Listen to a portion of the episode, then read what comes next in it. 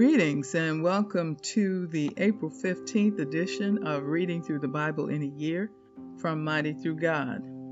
Today I'll be reading Joshua chapter 11, verses 1 through chapter 12, verse 24, Luke chapter 17, verses 11 through 37, Psalm 84, verse 1 through 12, and Proverbs 13, verses 5 and 6 and today I'll be reading from the New International Version. This section in Joshua is titled Northern Kings Defeated.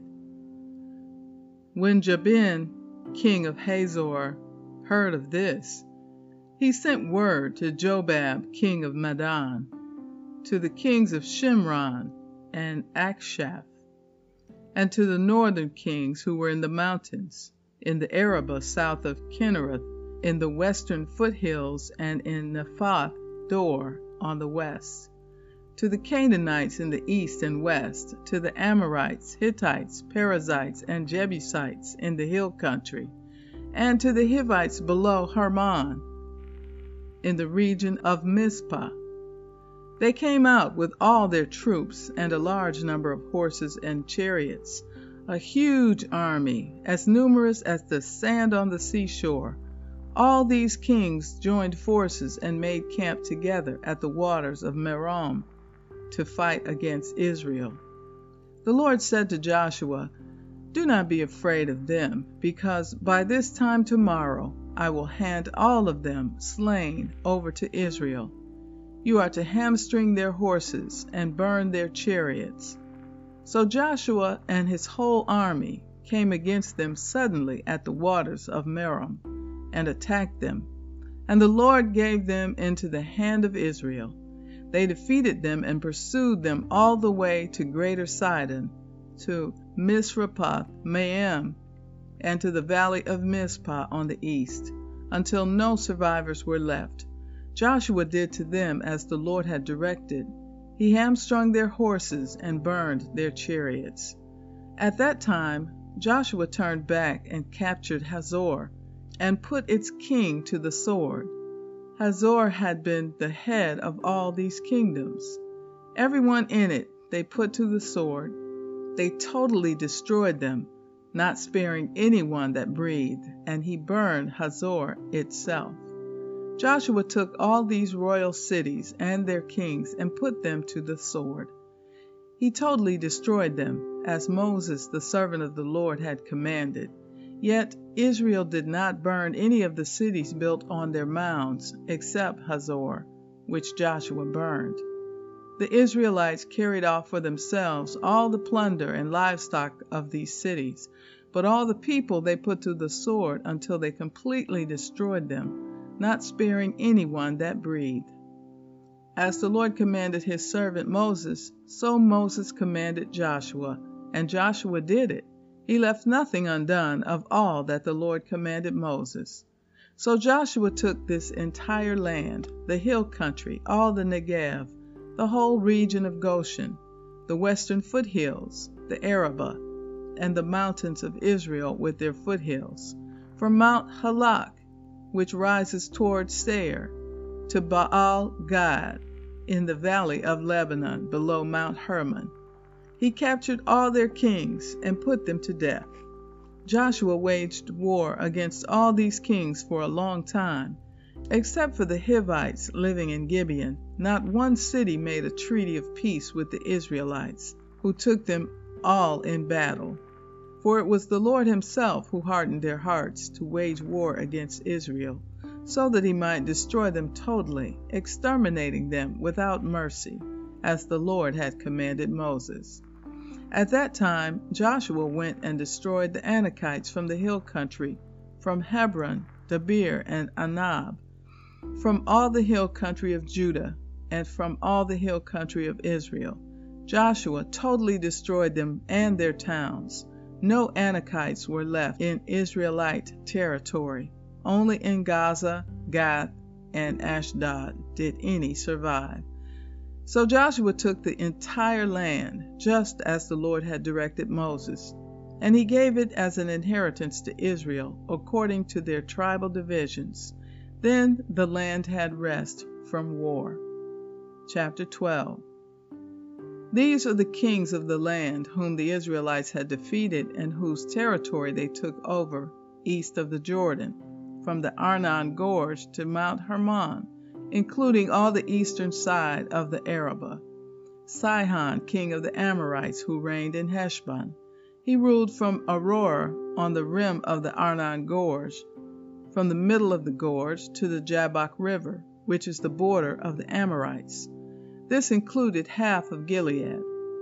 He also ruled over the eastern Arabah from the Sea of Galilee to the Sea of the Arabah, that is, the Dead Sea, to Beth Jeshimoth, and then southward below the slopes of Pisgah, and the territory of Og, king of Bashan, one of the last of the Rephaites who reigned in Ashtaroth and Edrei. He ruled over Mount Hermon, Salekah, all of Bashan, to the border of the people of Geshur and Maacah, and half of Gilead to the border of Sihon, king of Heshbon. Moses, the servant of the Lord, and the Israelites conquered them, and Moses, the servant of the Lord, gave their land to the Reubenites, the Gadites, and the half tribe of Manasseh to be their possession.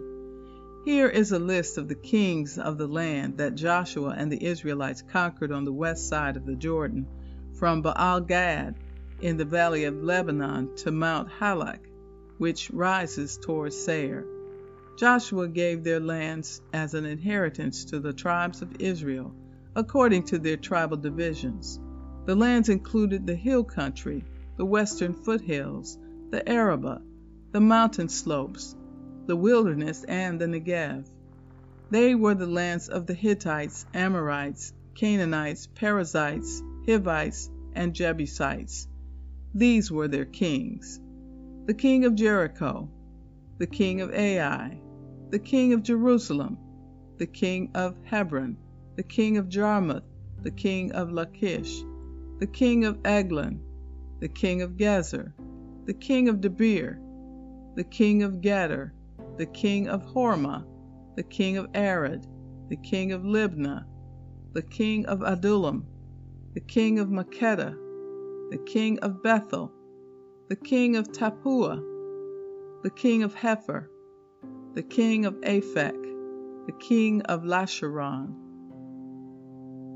the king of Madon, the king of Hazor, the king of Shimron Meron, the king of Akshaph, the king of Taanach, the king of Megiddo, the king of Kadesh, the king of Jokneam in Carmel, the king of Dor in Nephrath Dor, the king of Goyim in Gilgal, the king of Tirzah, thirty-one kings in all. Luke chapter 17, beginning with verse 11. This section is titled Jesus Heals Ten Men with Leprosy. Now, on his way to Jerusalem, Jesus traveled along the border between Samaria and Galilee. As he was going into a village, ten men who had leprosy met him. They stood at a distance and called out in a loud voice, Jesus, Master, have pity on us. When he saw them, he said, Go show yourselves to the priests. And as they went, they were cleansed. One of them, when he saw he was healed, came back, praising God in a loud voice. He threw himself at Jesus' feet and thanked him, and he was a Samaritan. Jesus asked, Were not all ten cleansed? Where are the other nine? Has no one returned to give praise to God except this foreigner? Then he said to him, Rise and go, your faith has made you well. Once, on being asked by the Pharisees when the kingdom of God would come, Jesus replied, The coming of the kingdom of God is not something that can be observed, nor will people say, Here it is or there it is, because the kingdom of God is in your midst. Then he said to his disciples, The time is coming when you will long to see one of the days of the Son of Man, but you will not see it People will tell you, There he is, or Here he is. Do not go running off after them, for the Son of Man in his day will be like the lightning which flashes and lights up the sky from one end to the other. But first he must suffer many things and be rejected by this generation. Just as it was in the days of Noah, so also will it be in the days of the Son of Man. People were eating, drinking, marrying, and being given in marriage up to the day Noah entered the ark. Then the flood came and destroyed them all. It was the same in the days of Lot. People were eating and drinking, buying and selling, planting and building. But the day Lot left Sodom, fire and sulfur rained down from heaven and destroyed them all. It will be just like this on the day the Son of Man is revealed. On that day, no one who is on the housetop with possessions inside should go down to get them. Likewise, no one in the field should go back for anything. Remember Lot's wife? Whoever tries to keep their life will lose it, and whoever loses their life will preserve it. I tell you, on that night, two people will be in one bed. One will be taken, and the other left. Two women will be grinding grain together. One will be taken, and the other left. Where, Lord? they asked. He replied, Where there is a dead body, there the vultures will gather. Psalm 84 For the director of music, according to Gittith, of the sons of Korah, a psalm. How lovely is your dwelling place, Lord Almighty! My soul yearns, even faints, for the courts of the Lord. My heart and my flesh cry out for the living God.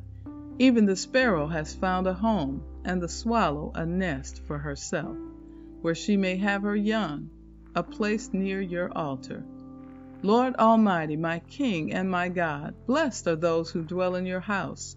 They are ever praising you. Blessed are those whose strength is in you, whose hearts are set on pilgrimage.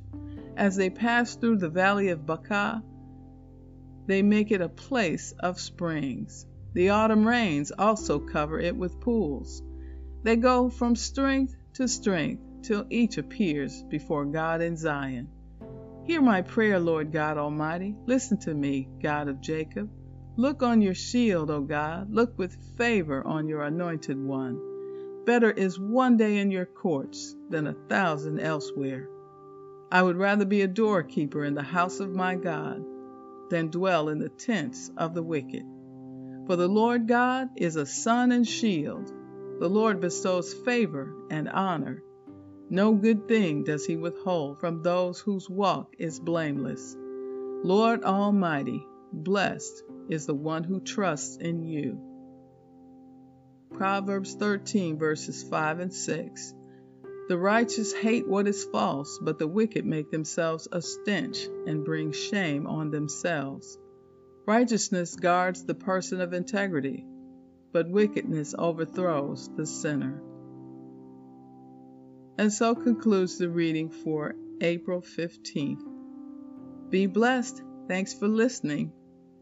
And take a moment to give us a rating, or like, or share, or subscribe.